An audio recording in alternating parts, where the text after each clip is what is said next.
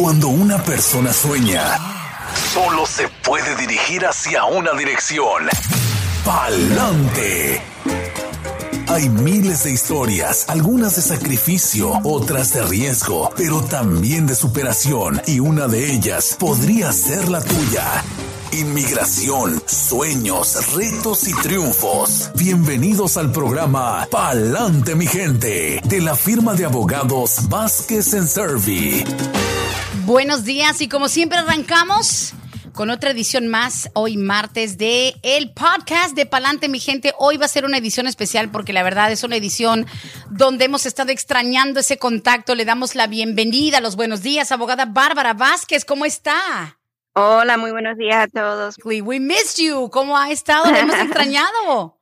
Sí, sí, todo bien, gracias a Dios. Ya saben, las ocupaciones del hogar y también del trabajo nos han mantenido un poquito aislada del programa, pero ya aquí, gracias a Dios, nuevamente con ustedes todos para compartir hoy día una hora de inmigración, contestar preguntas, sacarlos de dudas y también proveer información muy relevante a todo lo que está sucediendo en el ámbito migratorio. Claro, porque aparte de ser una excelente abogada, pues es madre, esposa y hay muchas cosas que están en la balanza, pero de verdad nos da mucho gusto escucharla de nuevo porque sí hace falta la información, sobre todo cuando viene de una fuente tan confiable como lo ha sido Vázquez y Servi durante ya más de 20 años. Así que bueno, hay mucho de qué hablar, abogada. Bienvenida. Muchísimas gracias, Brenda. Un placer estar aquí nuevamente con usted. Y sí, bueno, vamos a iniciar el programa de Palante, mi gente.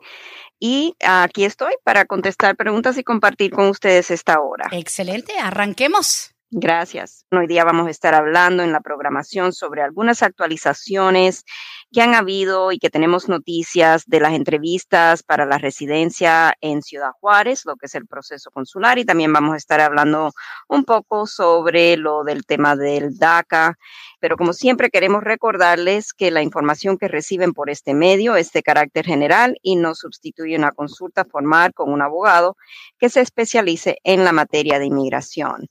Bueno, con respecto a Ciudad Juárez, personas quienes tienen que salir del país para finiquitar lo que es el trámite para la residencia permanente en la Embajada Americana en Ciudad Juárez, tendrán que programar ahora lo que es un viaje relámpago para poder acudir a su cita. Desde que la Embajada Americana en Ciudad Juárez volvió a lo que es su labor completo, lo que es normal, tras el paro que causó la pandemia del COVID-19 y las resultantes órdenes ejecutivas de la administración previa. Sabemos que miembros de la Asociación Americana de Abogados de Inmigración, incluyendo los abogados en nuestro bufete, hemos estado recibiendo notificaciones de entrevista con fechas de menos de dos semanas de anticipación.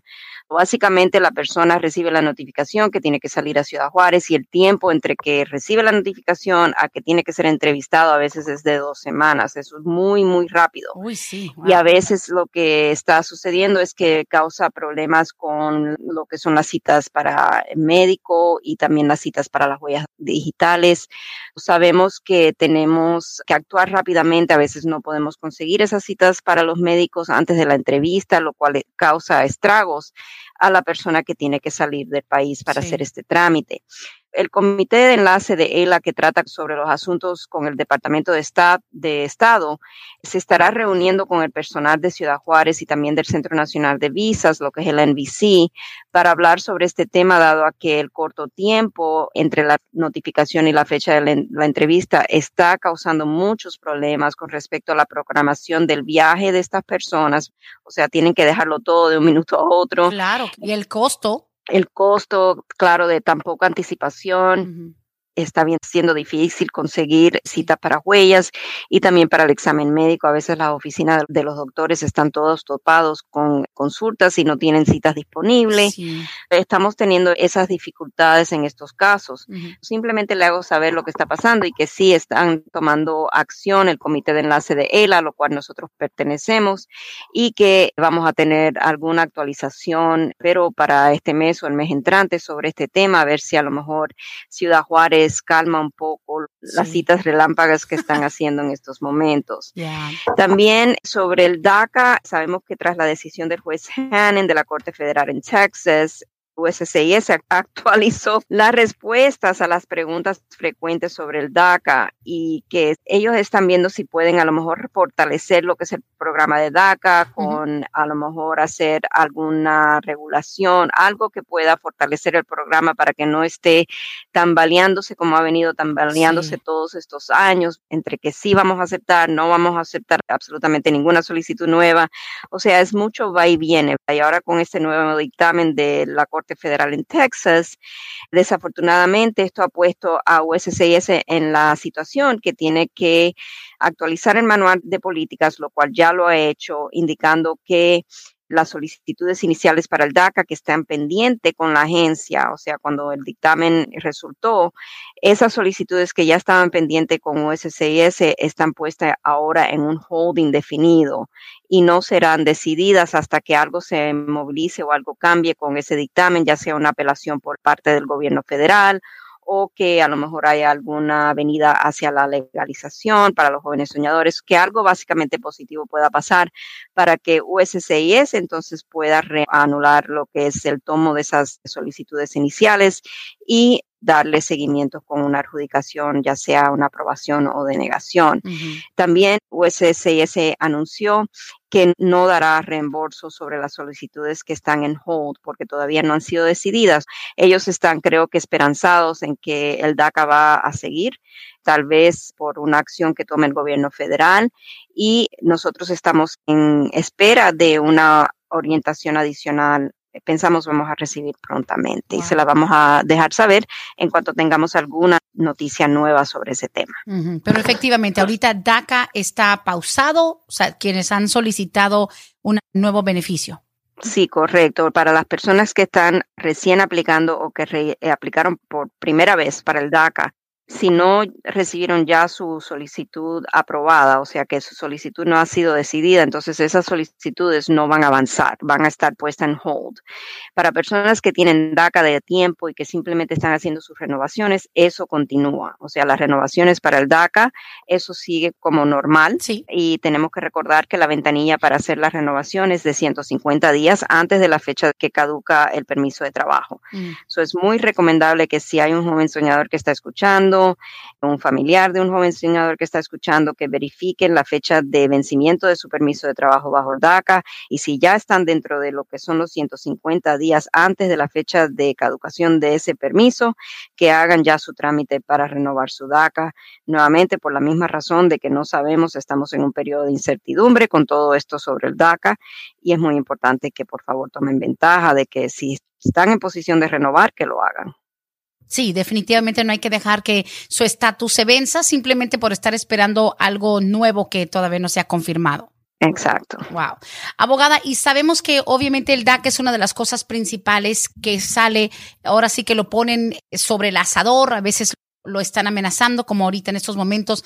Ahora, una de las cosas que vemos casi siempre, y esta es una impresión mía, obviamente usted nunca ha confirmado por lo mismo, de por mantener la prudencia como profesional en la materia, como abogada, pero tal parece que cuando hay algún cambio positivo, digamos, a favor de lo que es el DACA, abogada Bárbara, hay como que surge de nuevo la llegada de menores a la frontera. Parece que hay como que un desconecte entre lo que la gente cree por medio de las noticias y lo que creen que van a poder aprovechar sus hijos, sus sobrinos menores, nietos, etcétera. Entonces, ahorita hay un número récord de menores entrando a la frontera, tal vez, y no todos están inspirados en el DACA, pero sabemos que siempre como que se conecta.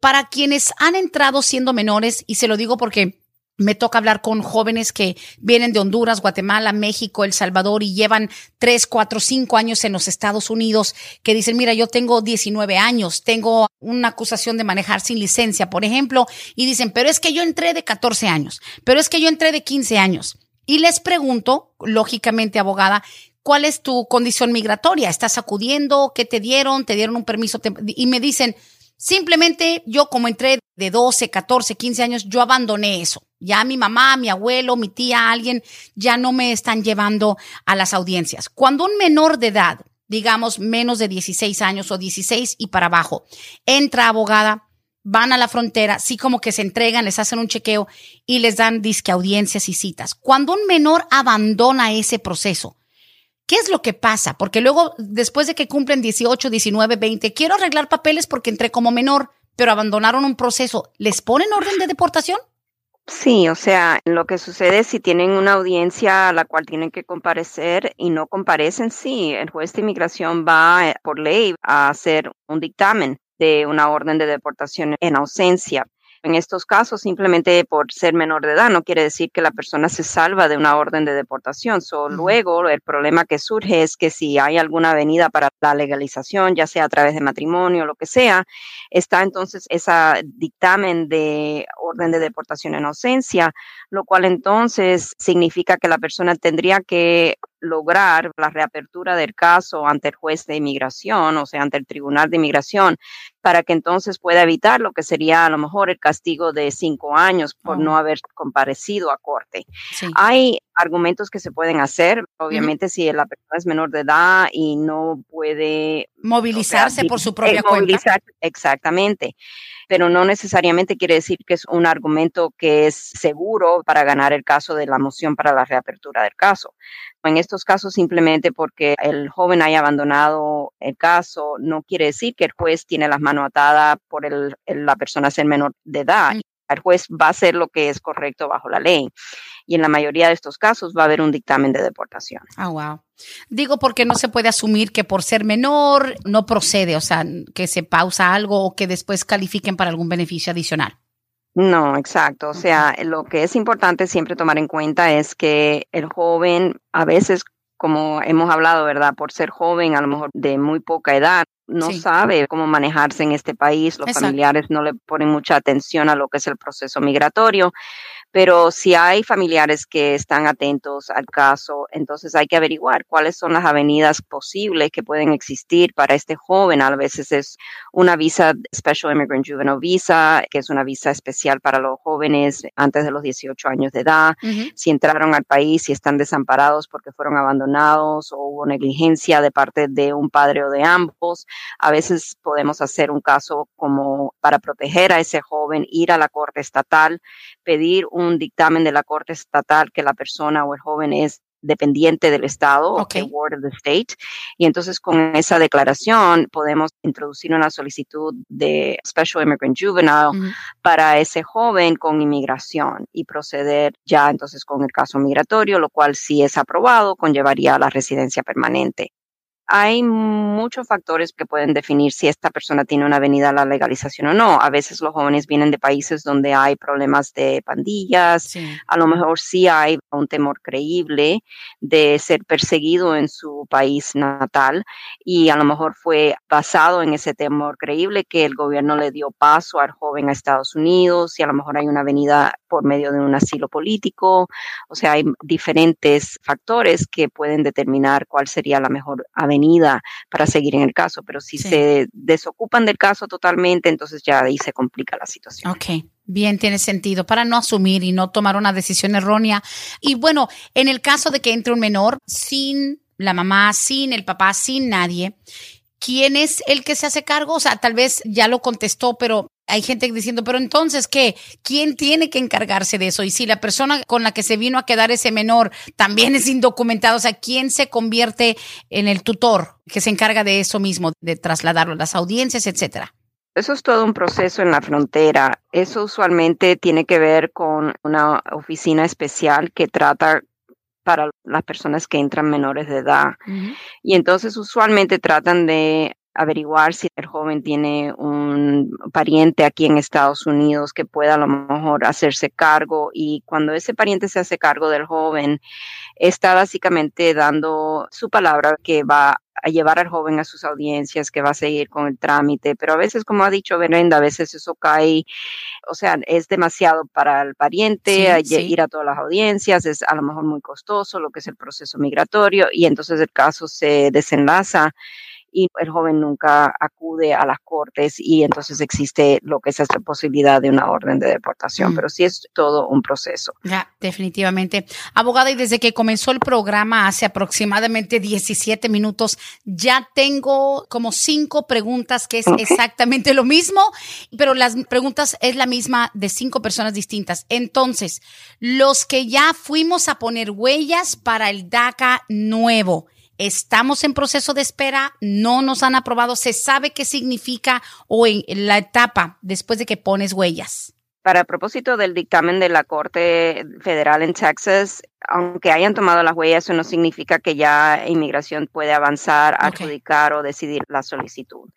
Las huellas están ahí. Si el caso vuelve a ser retomado por USCIS porque se levanta el paro que existe en estos momentos, entonces USCIS va a volver a utilizar seguramente esas huellas que se la tomaron digitalmente y van a entonces a proceder a, aprobar o denegar el caso, dependiendo si la persona tiene mérito el caso de DACA o no. Pero por el momento, aunque se hayan tomado las huellas dactilares, mientras exista el paro que existe en estos momentos por el dictamen de la Corte Federal en Texas, esas solicitudes están en hold. Solamente aquellas personas que tuvieron la suerte de tener esa solicitud aprobada antes de la fecha del dictamen del juez Hannon, o sea, ya tienen DACA y ahí no pueden hacer nada. Pero si su solicitud todavía no ha sido aprobada, aunque se hayan tomado las huellas dactilares, su solicitud va a ser puesta en hold. Definitivamente hay tanta información fluida, se está moviendo día con día y pues más que nada saber que de repente algunas personas están en un área gris, un limbo donde igual pueden pasar meses que no sepan nada, puede llegarles algo. Para los que acaban de sintonizar el día de hoy el podcast de Palante mi gente, como que renovando un poco la información sobre todo acerca de lo que es el DACA, solicitudes nuevas, también lo que tiene que ver con estos procesos de Ciudad Juárez. Ay, abogada porque no hay un programa donde no digan cómo andamos con las entrevistas en Ciudad Juárez, los que acaban de entrar a la sintonía de que están mandando fecha relámpago, donde te dan tal vez siete días, diez días para preparar el viaje. Y muchos han de estar pensando, pero es que llevo un año, dos años esperando, sería absurdo todavía decir, ah, well, you know what, siempre no, no estoy ready. La gente, eh, ¿usted cree que se beneficiarían mejor en preparar todo deprisa? O sea, es mejor respetar, es porque me están preguntando, entonces, cuando te mandan una cita con tan poco tiempo, ¿es mejor aceptar esa cita y hacerla? Eso depende de la persona y los factores particulares de esa persona, de familia, de economía, todas esas cosas. O sea, si la persona puede acudir a su cita, entonces es recomendable que acuda, ¿verdad? A la cita, porque no sabemos, y esa es la pregunta del millón, ok, si yo cancelo mi cita y pido que me den otra cita más tarde, ¿cuánto tiempo tengo que esperar? Ay, sí. Y de ninguna manera podemos darle esa información porque no la sabemos. O sea, no sabemos si esas citas van a ser reprogramadas en un mes, dos meses, un año, dos años, ¿me entiendes? Es preferible, si la persona puede acudir a la cita, que acuda. Pero sí hemos tenido casos donde la persona no puede salir del país simplemente por razones familiares, razones de trabajo, y es demasiado apresurado el viaje, porque, o sea, de recibir la notificación hoy día y tener que programar un viaje y en dos semanas estar ya en la cita, muchas personas no pueden cumplir con eso. Pero sí le estamos recomendando a los clientes que tengan los recursos financieros para hacer ese viaje relámpago o que no tengan ningún factor que evite que puedan salir del país y acudir a sus citas, que acudan para no tener que esperar más tiempo, porque ya de ahí no podemos, si mandamos a pedir una nueva cita, no le podemos decir cuándo. Sí, es verdad. No, y cuando se trata de migración no hay garantía en lo absoluto de nada. Exacto, y lo otro que tenemos que tomar en cuenta es que no sabemos qué va a pasar con lo del COVID. Todavía no estamos clear, no estamos totalmente a salvo de que no haya otro cierre o que las cosas no vuelvan a estar lentas nuevamente, desafortunadamente, con todo lo que está surgiendo ahora con este nuevo variante. O sea, si, por ejemplo, en Ciudad Juárez hay un brote, ¿verdad? Oh, Grande, mm. entonces ahí tendríamos el problema de que la embajada seguramente va a estar operando mínimamente o no operando en total y ahí van a venir nuevamente estragos en los casos, en las citas que están programando. Es verdad, wow. Pues estamos en un momento fluido, de repente quieren reabrir y dar citas en una semana, dos semanas y de repente cierran otra vez por otro año, ocho meses, diez meses. Hay que tomar las cosas sobre todo con mucha paciencia porque de que se va a necesitar, se va a necesitar. Siguiente pregunta dice, más o menos cuánto se está tardando un proceso para una madre residente que pide una hija desde México. Mi hermana, por ejemplo, nunca ha estado en los Estados Unidos. Mi mamá se hizo residente hace poco por medio de su esposo, pero yo no puedo porque estoy casada. Mi hermana tiene 26 años, nunca ha venido a este país y mi madre tiene apenas un año de residente. ¿Cuánto se tarda más o menos? Pues estoy asumiendo que la hija, ok, de esta señora, la de 26 años, es soltera, porque sabemos que un padre residente no puede pedir a un hijo casado. Exacto. Ella tiene 26 años de edad, está en la categoría 2B de México y van en la fecha del primero de marzo del año 2000 estaríamos hablando más o menos 21 años aproximadamente o más para que pueda emigrar, exacto, la hija de 26 años a Estados Unidos. Wow. Si durante el proceso, vamos a decir, si la mamá hace la petición familiar y durante el proceso la hija se casa, entonces esa solicitud ya no sirve porque al casarse pierde el beneficio de la solicitud. Mm. Hay cosas que averiguar también. En el caso, eh, me gustaría averiguar, por ejemplo, quién pidió a la mamá. Por su esposo. Ok. Se hizo residente hace un año, o seguramente a lo mejor es un matrimonio nuevo, a lo mejor la hija de 26 años nunca fue solicitada previamente. No sé si el esposo de la señora es el padre biológico de la hija de 26 años.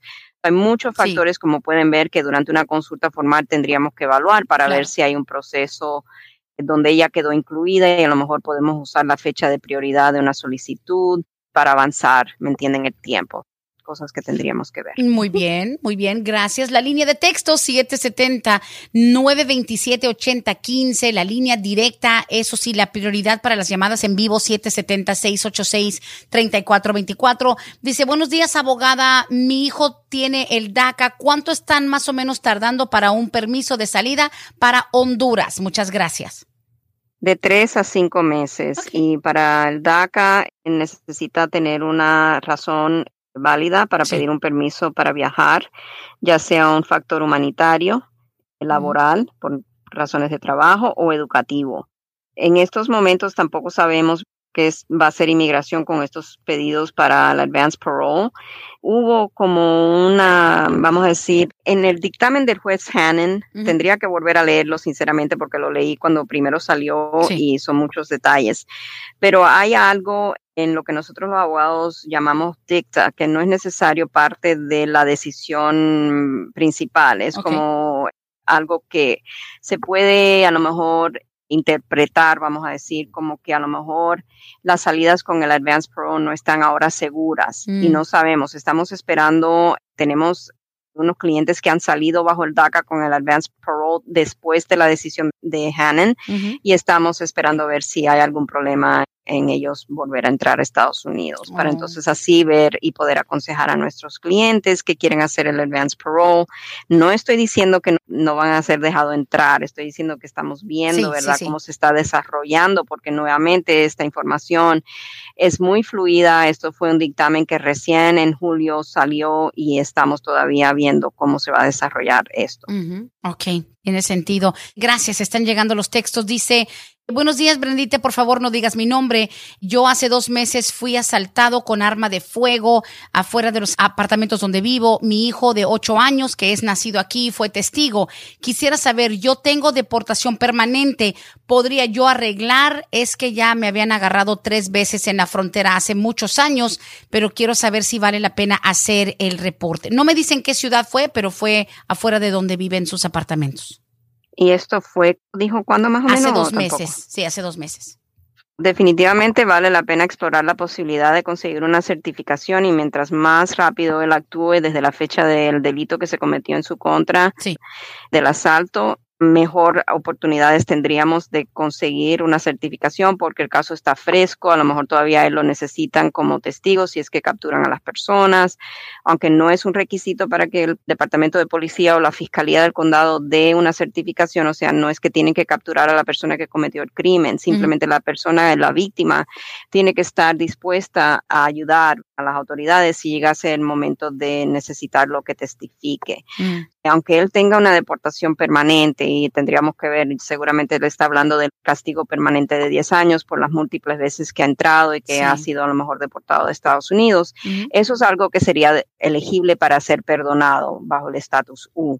Yo le recomendaría a esta persona que definitivamente consulte si desea consultar con nosotros más a fondo sobre las posibilidades de un caso de estatus U le voy a recomendar que lo haga porque esto sería a lo mejor una avenida y tal vez la única avenida que tenga esta persona para poder en un futuro legalizar su estatus a residente permanente. Definitivamente, muy bien. Y siguen las preguntas, esta vez dice, abogada, quisiera preguntar, mi hija es ciudadana americana. ¿En qué le afectaría apoyar a una familia mexicana que vienen con asilo, pero también vienen cinco menores de edad. Si ellos no se presentarán a las audiencias, ¿tendrá mi hija problemas? Ok, no estoy segura en qué es lo que estaría apoyando la hija, o sea, porque aquí no hay ningún apoyo económico necesario. Cuando las personas están pidiendo asilo político, no hay que hacer una affidavit de manutención y tampoco ella estaría en posición para hacer una affidavit de manutención porque no es un familiar inmediato, parece ser amistades o algo así. Esta pregunta nos llegó la semana pasada durante el espacio que no hubo programa y la guardamos y dice que si hay algún problema de que vivan en su casa de mi hija y quieran toda la información de ella, o sea, que respondan por ellos, pero dije yo, qué raro que una persona ciudadana tenga que responder por una familia entera. A lo mejor lo que está pasando es que no sé si están detenidos las personas que vienen de México, a lo mejor están en detención, a lo mejor han tenido su cita de temor creíble y están buscando a lo mejor una persona para poder darle libertad y que puedan entrar a Estados Unidos para seguir con su trámite. Simplemente en estos casos, cuando la persona quiere hacer un favor así y darle cupo a la familia o a una persona en su hogar. Es muy importante tomar en cuenta si hay personas que están en el hogar de manera indocumentada.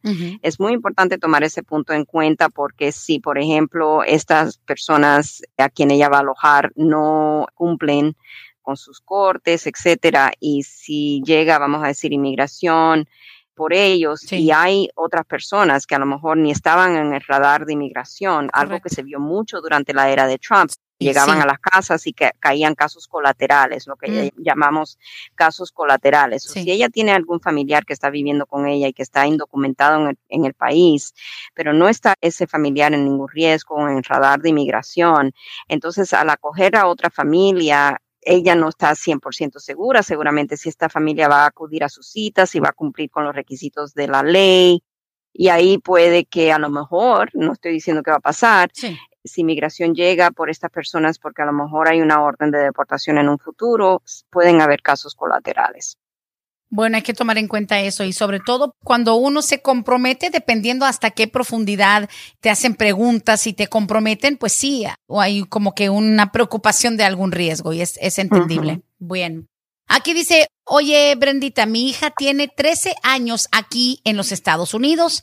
Ella entró cuando tenía dos años. Somos de México. Ella no califica para el DACA, ¿verdad que ahí no hay ningún permiso para ella? No, si entró a los dos años, quiere decir que hace 13 años que está aquí, estamos en el 2020-21. Tiene 15 años de edad, me imagino, porque llegó cuando tenía dos años y ya lleva 13 aquí. So, 8 más 13, 21. Sí, 2008. I was like, wait a minute. sí, tiene 13 2008. So, básicamente, eso es uno de los requisitos para aplicar al DACA, es que tiene que haber residido aquí continuamente desde por lo menos el 15 de junio del 2007.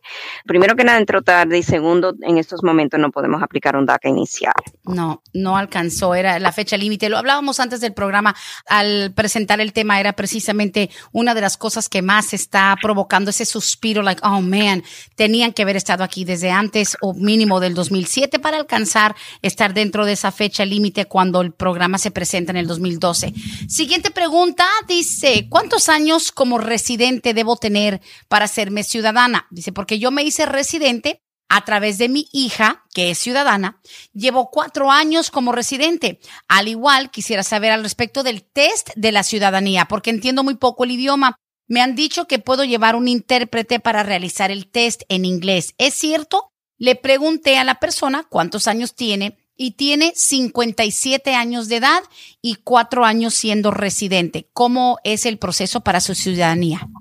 Ok, para el examen en español y poder llevar un intérprete tiene que tener 50 años de edad y 20 años con la residencia o 55 años de edad y 15 años con la residencia. So, oh. Al tener cuatro años solamente con la residencia, no va a calificar para tomar el examen en español y van a requerir que tenga el inglés. Ah, es lo principal. Una persona que haya recibido la residencia a través de un hijo ciudadano estadounidense puede ser elegible si tiene todos los requisitos, aplicar para la ciudadanía ya siendo residente por cuatro años, nueve meses. Okay. Si esta señora, asumiendo que tenga un inglés, a lo mejor no muy fluido, pero que pueda defenderse con el inglés, pueda estudiar las preguntas y las respuestas y pueda responder en inglés, entonces a los cuatro años, nueve meses de ser residente puede introducir su solicitud para la ciudadanía. Pero para tomar el examen en español con un intérprete, tiene que tener ambos la edad de 50 años y 20 años con residencia o 55 años de edad y 15 años con la residencia. Muchas personas confunden ese tema y piensan simplemente que por ya tener 50 o más y por ser residente pueden hacer el examen en español. Y no toman en cuenta que tienen que tener también el tiempo como residente para poder pedir la exención del idioma. Claro que sí. Y por cierto, en general, ¿cuánto se está tardando el proceso de la ciudadanía? Asumiendo que ya tienen el tiempo mínimo, eh, más o menos cuánto se tarda. Ok, de 10 meses y medio a 16 meses aquí en Atlanta, una vez que se entrega la solicitud, es el promedio, estimated time range. So you said 10 to 16 months? 10 and a half to 16 ah, months. Listo. O sea, más o menos un año a año y medio para ponerlo así generalizado. Dice aquí, ¿Cuánto se tarda para visa juvenil? Gracias, es todo lo que me escribieron. Eso tengo que mirar y también va a depender del proceso, o sea, dónde está la persona en el proceso. Es una pregunta un poco difícil de decirle. Muy general. Porque necesito saber si ya introdujo la I-360 y qué fecha tiene esa solicitud para poder darle esa información. Sí, visa juvenil es que, o sea, asumiendo que entró nada más un menor de edad por la frontera sin ninguna eh, presencia adulta, ¿no? No necesariamente eso. Oh, okay. eh, SIJS cases tiene que el joven tiene que eh, conseguir primero que nada, dependiendo de donde esté viviendo, de una corte estatal, un dictamen de que es dependiente del Estado, o sea, por abandono de uno o de ambos padres o por negligencia de uno de ambos padres. Y cada estado, o sea, tiene sus requisitos. A veces no es suficiente o sea, alegar que fue abandonado por un padre. O sea, si tiene a la madre aquí, el Estado puede decidir que en realidad no es dependiente del Estado porque tiene un pariente inmediato, como la mamá, quien lo está amparando. O sea, ese es el tema y son varios procesos, no es solamente aplicar a la visa juvenil, pero hay que primero hacer el trámite antes de que ese joven cumpla los 18 años de edad. Tiene que haber ese dictamen ya de la Corte Estatal la edad tiene mucho que ver también. y también si le han otorgado el dictamen de la Corte Estatal y entonces introducir lo que es la I-360 para poder entrar con inmigración al proceso. Cierto. Ok, tiene sentido. Siguiente pregunta dice, buenos días a la doctora.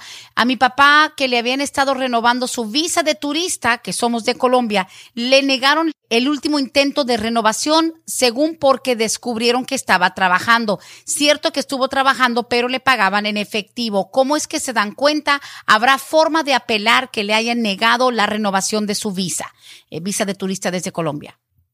No, o sea, si él estuvo trabajando aquí en Estados Unidos cuando vino, aquí como turista, entonces violó los términos de la visa y sabemos que cuando la embajada está considerando una solicitud, ya sea inicial o de renovación de visa de turista, la embajada tiene mucha discreción si otorga o no esa visa.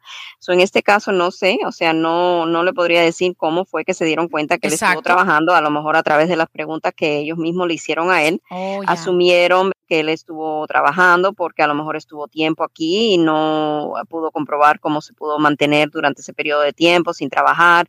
O sea, ahí estaríamos adivinando. Tendríamos que tener una consulta con el señor para ver qué tipo de preguntas le hicieron, cómo fue que se dieron cuenta, si estuvo trabajando, o sea, que le dieron pagos en efectivo por el trabajo que él pues hizo.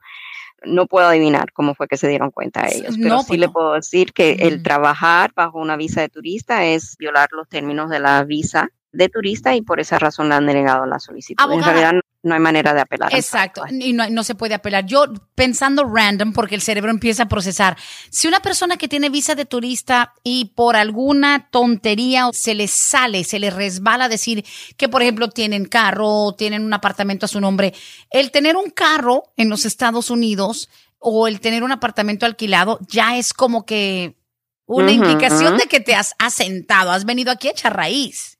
Exacto, hay que tener mucho cuidado, ¿verdad? A lo mejor un posting en Facebook, I ah, mean, puede ser tantas cosas que le dan alerta a los oficiales que esta persona ha violado los términos de la visa. es cierto. La siguiente pregunta más que nada es algo del manejo interno y sus clientes que lo están solicitando. ¿Habrá algún plan en el futuro cercano de que vuelvan ustedes a hacer los sábados sin citas? Sí, estuvimos a punto de reabrir la oficina del todo en este mes de julio, pero ahora con lo que ha surgido estamos programando para septiembre y estamos día a día, Brenda, porque como le digo, las cosas como que están dando un retroceso en vez de mejoría, estamos viendo que estamos como dando un poco marcha atrás. Solo de los sábados y citas están pausados, lo que sí estamos hablando es tal vez tener citas los días jueves en la tarde, abrir para tener algunas citas ya después de las horas laborales, pero eso todavía se está hablando. Bueno, pendiente, coming soon. Ahora sí que como dicen, please stand by para más información pronto. Sí, listo. La siguiente pregunta llega a través de Facebook. Dice, buenos días, Brendita, abogada. ¿Cuánto tiempo se tardaría en arreglar un papá residente a su hijo soltero que entró al país con una visa de turista desde niño. Ahora ese muchacho tiene DACA y tiene 23 años. Ok, porque tenga DACA y haya entrado con visa de turista, tenemos que tomar en cuenta que el papá es residente y ya este hijo es mayor de 21 años de edad para propósito de inmigración. Ya cumplió la mayoría de edad cuando cumplió los 21. So, el hijo va a estar puesto en categoría F2B, en la categoría preferencial familiar. Me dijo que es de México. Sí.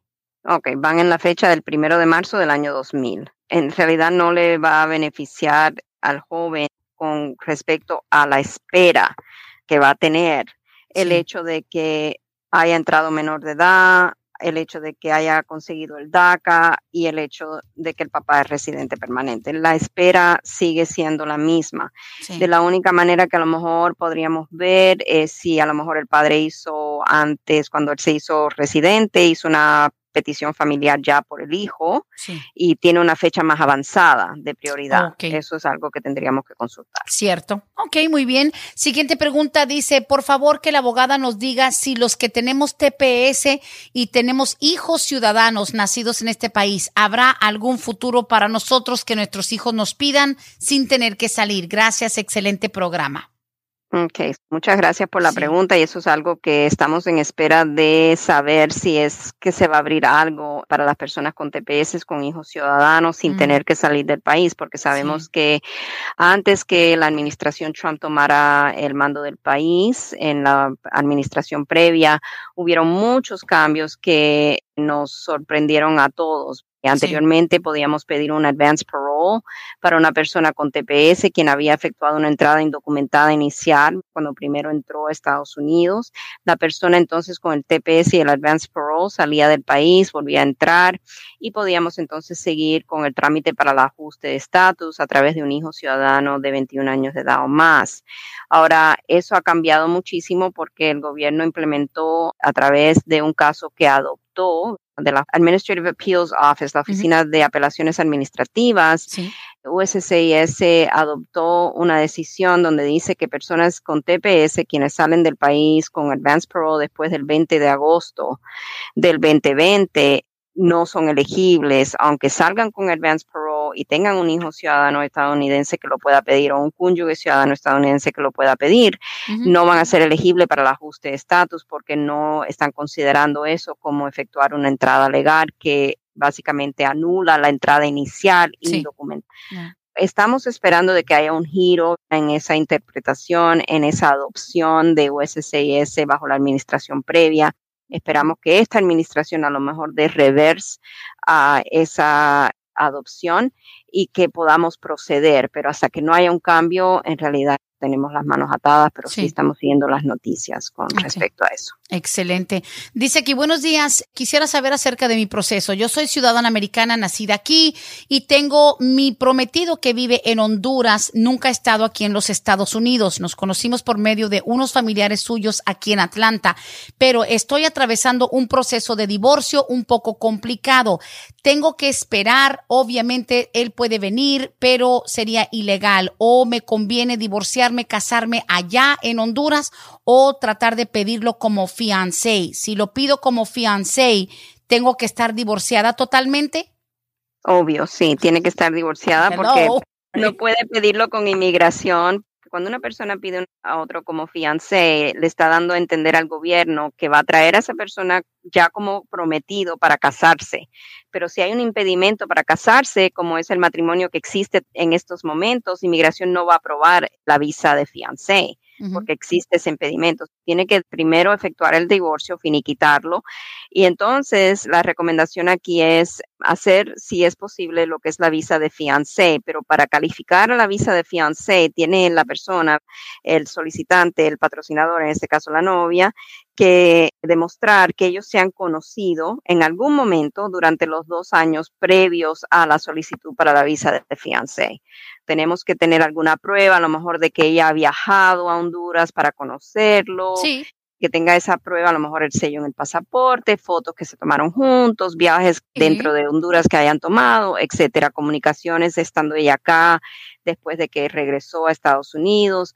O sea, toda esa información se iría con la solicitud para la visa de fiancé. Una vez que se ha otorgado la visa de fiancé o sea aprobado, inmigración entonces manda un comunicado a la embajada a través del Centro Nacional de Visas. Se hace lo que es el proceso para el proceso consular, que le den la visa de fiancé en el pasaporte, él entra como fiancé y dentro de 90 días de él haber entrado, la ley exige que se casen. Sí esa razón no puede existir un impedimento pues al matrimonio. Divórciese, mi gente, por favor, porque sí tienen que finiquitar algo antes de que empiece algo nuevo. A ver, dice, ¿puedes preguntar a la abogada? Sí. Número uno, ¿puedo arreglar en un futuro? Primero tengo una petición por mi hermano ciudadano, me imagino, obviamente un hermano residente no puede pedir a un hermano, dice, petición por mi hermano desde hace seis años. Mi hijo va a cumplir ya 21 años pronto y mi mamá es residente legal. ¿Podría yo arreglar en el futuro? Ok, es muy buena pregunta y lo que le voy a contestar es en términos muy general porque no sé el historial migratorio de esta persona que hace esta pregunta y tampoco sé el historial penal. Pero el hijo de ciudadano, o sea, a través del hermano va a estar esperando mucho tiempo. No sé de qué país es, pero si asumo que es de México, van en la fecha del 22 de enero del 99. Eso depende. Si el hermano hizo la solicitud hace seis años, ya sabe, tiene muchos años de espera porque estas fechas no se mueven como el calendario día por día, eh, puede estar esperando décadas para poder hacerse residente a través de esa solicitud del hermano. También, si él es soltero, la mamá lo puede pedir, pero también es muy larga la espera. Van en el año 2000, marzo primero del año 2000. Si el hijo lo pide como ciudadano mayor de 21 años de edad, entonces no hay espera, no hay lista de espera, simplemente lo que es el proceso del caso, que se toma inmigración en decidir la solicitud. Él dice que la mamá es residente, a lo mejor a través de la mamá podemos solicitar, si es necesario, un perdón por presencia indocumentada que él haya adquirido aquí en Estados Unidos.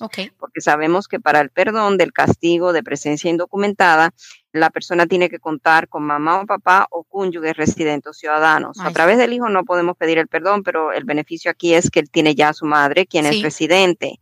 Lo otro que no sabemos en este caso para poder analizarlo completamente, aparte del historial migratorio, es cómo entró, qué es parte del historial migratorio, cómo entró esta persona a Estados Unidos.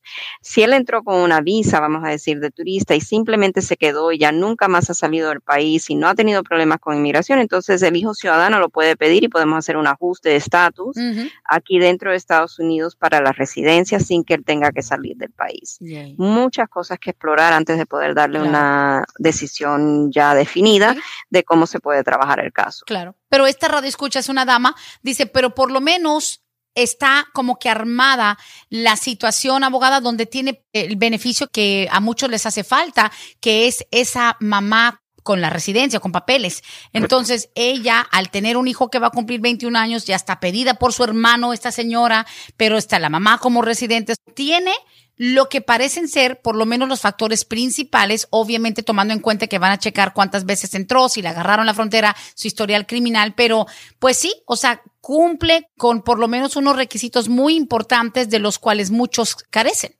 Right. Lo que tendríamos que explorar en la consulta es si hay algún impedimento estatutario para poder proceder hacia la residencia. Sí, exacto. Y los impedimentos pueden ser múltiples entradas a Estados Unidos, si salió después de haber cumplido un año o más aquí de presencia indocumentada, volvió a entrar de manera indocumentada, sabemos que ahí, aunque tenga mamá residente, no va a poder hacer el trámite por la razón de que tiene ya un castigo permanente de 10 años que tendría que cumplir fuera de Estados Unidos. Ay, ay, ay, sí. Necesitamos saber si alguna vez indujo o ayudó a alguna persona a entrar de manera indocumentada y si es así, qué relación tiene esa persona a la señora que va a pedir la residencia. Todas estas cosas están en nuestra lista de evaluación cuando tenemos una consulta formal con el cliente prospectivo para que no se nos escape algún posible impedimento y poder hablar y, tener una estrategia viable para la persona si existe. Sin duda. Y obviamente entró de manera indocumentada, no ha vuelto a salir, so ya son más de 21 años mínimo que está aquí, pero como bien lo sabemos, eso tan solo es el inicio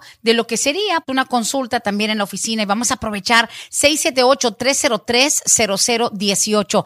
El número en las oficinas de Vázquez y Servi. Por ahora, abogada, rapidito siguen haciendo consultas virtuales por video, teléfono, etcétera, ¿verdad? Correcto. Muy bien, listo. Cualquier entrega de documentos también dependiendo de la necesidad podrían acudir, pero por favor hacer cita previa y no solamente llegar así de sorpresa.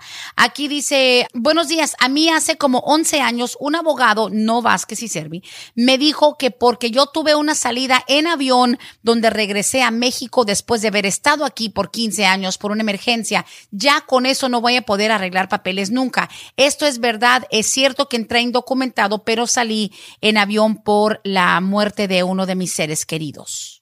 El problema está en que si la persona acumuló eh, presencia indocumentada de más de un año y sale de Estados Unidos, ya sea por tierra o por avión, la razón por la cual el abogado seguramente le dijo esto es porque por avión, o sea, no cabe duda que inmigración puede tener esa información, puede chequear los récords y puede saber más fácilmente que si la persona entró de manera indocumentada mm. sin ser detectada cuando regresó a Estados Unidos.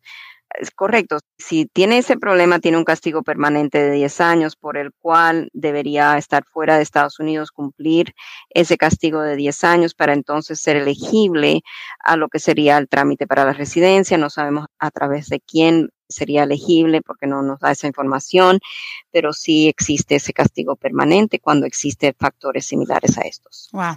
Tiene sentido. Aquí una pregunta dice, por favor, sin nombres. Yo hace aproximadamente 13 años en el estado de la Florida fui testigo de un asesinato. Estuve dando información a la corte, los oficiales me entrevistaron, fui incluso a una audiencia, pero yo no pedí ningún papel ni tampoco me ofrecieron la oportunidad de ajustar algún estatus. Soy de Honduras, indocumentado, llevo más de 20 años aquí. ¿Habrá algo que yo pueda hacer? Ok, en este caso tendríamos que ver los documentos. Esta persona dice que fue testigo, no víctima. Ahí está el detalle. A veces cuando hay personas que presencian un crimen, se puede pedir una visa o una certificación, que sería lo primero, como... Un bystander es como un, un testigo coincidencial, o sea, porque estaba ahí en el momento. Right. Y cuando es así, que es una persona que ha presenciado un crimen horrendo, como es un asesinato, si esta persona puede demostrar que estuvo presente durante ese crimen, que sufrió un trauma a raíz de haber presenciado ese crimen, que ayudó a las autoridades, entonces sí, podría existir la posibilidad por haber presenciado ese crimen y sufrir el trauma y ayudar a las autoridades en la investigación del delito, puede existir la posibilidad de conseguir una certificación. Ha pasado mucho tiempo, dice que ha pasado 13 años desde que esto ocurrió, desde que él presenció este delito. Siempre cuando estamos pidiendo una certificación, la persona siempre le vamos a decir que es a la discreción de la orden pública otorgarla o no y que es el primer paso que se tiene que dar para poder entonces entrar con inmigración. Si la orden pública no otorga la certificación, no podemos hacer el trámite para el estatus U, pero si no pedimos la certificación, no vamos a saber si existe esa posibilidad o no. a veces la persona dice, ¿sabe qué? Voy a hacerlo, voy a pedir la certificación porque vale la pena Si me la dan, entonces sé que puedo proceder al estatus. Si no me la dan, entonces es el dinero que pierde. Siempre somos honestos y le decimos a la persona que no está de nuestra parte decidir eso. Es totalmente de la parte de la orden pública. Y en este caso, aparentemente, como él fue testigo, a lo mejor hay dos posibilidades. A lo mejor se puede pedir primero a la policía qué es policía vino, qué estación, qué localidad vino. sí para lo del crimen y después a lo mejor si la policía está renuente, podemos entrar con la fiscalía oh, directamente. Y aparte de eso, obviamente en un caso de homicidio como el que presenció esta persona, pues queda un registro, queda, hay una víctima, o sea, son 13 años, pero igual, o sea, queda eso. O sea, mucha gente abogada tal vez piensa que para su favor, digamos, ah, pero como el señor que ahorita mandó el otro texto anterior, o sea, yo salí en avión, pero ya hace más de 15 años y aquí, por ejemplo, hace 13 años, pero todavía hay como registro. O sea, para ciertas cosas el tiempo te ayuda, pero no hay garantía ni siquiera que algo se borre después de un tiempo. La gente cree, ay, yo pues sí me agarraron, pero hace ya 20 años. Pues estamos hablando de que hace 20 años era el 2001. Tampoco fue en la época de piedra, no era la era de piedra, no, o sea, se hacían cosas de manera digital ya desde hace más de 20 años.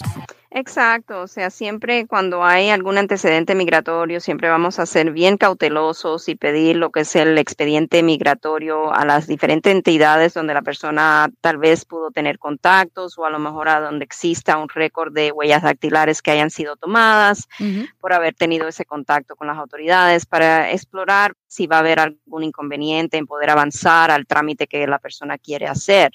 Eso es parte de nuestro trabajo. Pero sí, Brenda, siempre tenemos que tomar en cuenta también que es muy importante ser honestos porque lo que no queremos nunca es que si no hay honestidad, si el cliente no nos divulga todo, a veces la misma persona se está perjudicando porque los mandamos a lo mejor a Ciudad Juárez o a Tegucigalpa, de donde sea la persona para que puedan recibir la residencia y la persona entonces se encuentra con que a lo mejor ahí salió algo que no teníamos nosotros pendiente porque nunca lo divulgó, una orden de deportación previa, por ejemplo, etcétera una detención en la frontera que a lo mejor haya resultado en una orden expedita. Todas esas cosas tienen mucho que ver y no queremos nunca que nuestro cliente quede perjudicado. Excelente. Abogada, le pido un análisis de aproximadamente unos 30 o 60 segundos. Una excelente pregunta que nos llega. Con esta cerramos. Dice, si el abogado nos puede explicar por qué a veces una infracción simple de tránsito termina con una deportación. ¿Qué tiene que ver lo que uno hace manejando por las calles, aún siendo un cargo de no licencia y que termine siendo la persona removida del país? O sea, es muy complicado, pero hay una explicación sencilla de por qué en algunos lugares todavía del estado de Georgia y me imagino del país, un ticket de tránsito termina con la deportación de una persona. ¿Cómo están conectados?